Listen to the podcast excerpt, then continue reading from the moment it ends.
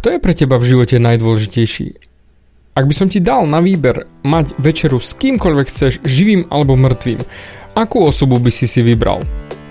Porozmýšľaj, pretože myslím si, že tvoja druhá voľba bude tá správna, nie tá prvá.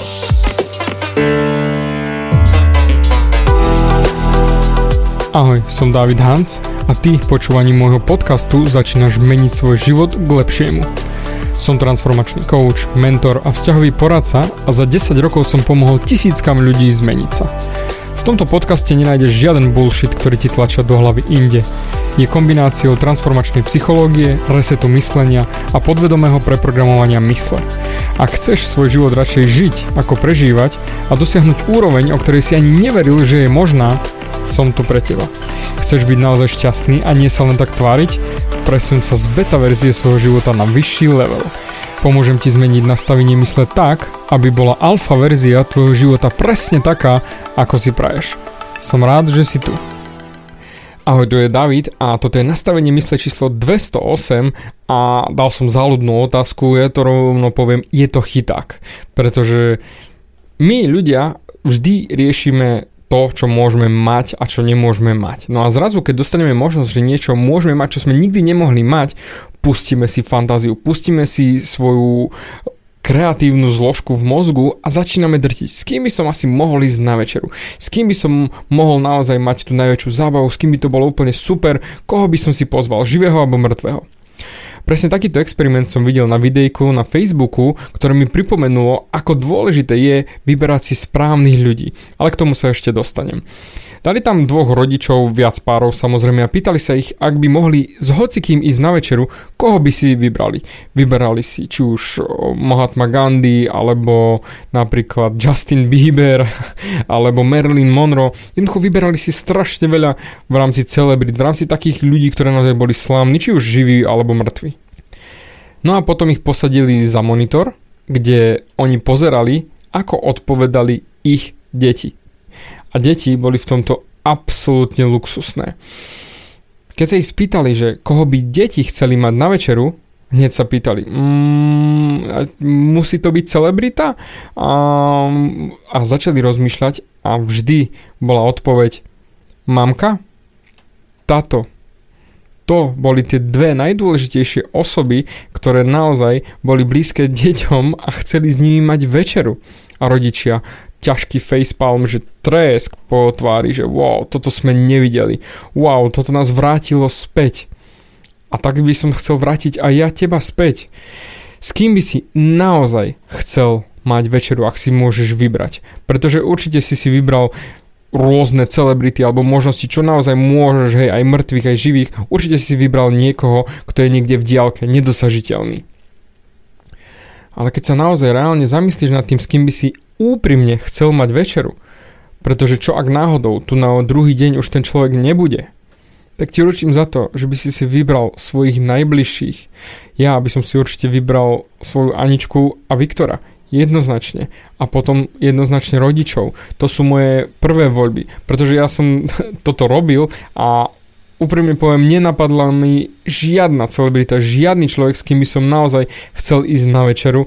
Jediné, čo mi prišlo na um, že hm, však všetko mám. Čo potrebujem tu a teraz. A jednoznačne som si vybral svojich rodičov. Pretože tých nemám tu a teraz. A preto by som strašne rád s nimi išiel na večeru. No a to isté aj ty. Skús sa zamyslieť, s kým by si naozaj chcel ísť. Kto by tu možno zajtra už nemusel byť, s kým keby si trávil čas, bolo by to niečo prekrásne, aby si si naozaj cenil, že máš tú osobu vedľa seba. Pre mňa predstava, že nebudem tu mať zajtra Aničku, Viktora alebo mojich rodičov, je zdrcujúca. Úplne hrnú sa mi slzy do očí.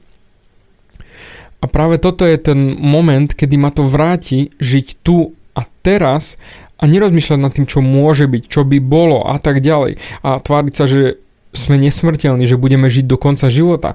Nie, ja chcem žiť s nimi. Chcem žiť vedľa nich a chcem si ich užívať, ako sa len dá. Do poslednej posratej bodky. Pretože ja som tu pre nich a chcem si užiť ich prítomnosť. Pretože naozaj ľudstvo stále zabúda na to, že nevieš, ako dlho tu budeš. Ale samozrejme tvárime sa, že sme nesmrteľní, že vždy bude ešte na všetko čas. Ale ja ti poviem rovno, nie, nebude na všetko čas. Však predstav si, starí ľudia, čo robia na smrteľnej posteli?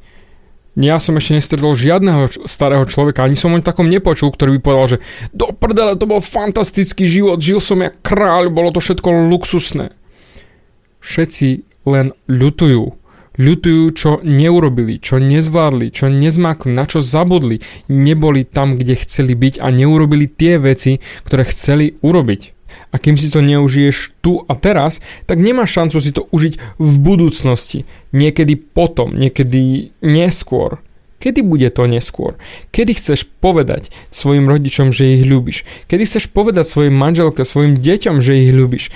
Kedy chceš s nimi tráviť čas? Zajtra? Zajtra bude nikdy. Už som raz natočil na to podcast a odkladanie, ti poviem rovno, je na zajtra. A zajtra si povieš znova zajtra. Pozajtra si povieš znova zajtra. Čiže to vždy ten neskorší deň, čiže nie teraz, ale neskôr. A práve preto sa môže zrazu stať, že klik a už tu tí blízky nebudú. A ty si budeš nadávať, že Ježišmária, prečo som sa s nimi nestretol skôr? Prečo som nezavolal? Prečo som im nenapísal? Prečo sme si nedali tú večeru? Lebo si ním neprikladal dôležitosť. Pretože to, čo máme vedľa seba, je automaticky pre nás samozrejmosťou. A nemusíme si ceniť to, že máme rodičov, nemusíme si ceniť, že máme partnerov, partnerky, deti, a však oni sú tu stále. Ale do prdele, predstav si, že keby si to zrazu stratil. Ako veľmi by si ľutoval tento moment, že práve teraz si nepovedal tým blízkym, tým ľuďom, na ktorých ti naozaj záleží, že sú v tvojom srdiečku a že ich ľúbiš. Naozaj chceš to nechať dotiahnuť až tak, že zajtra, zajtra, zajtra a zrazu tu nebudú? Potom si spomenieš na moje slova, že David toto hovoril, David ma varoval.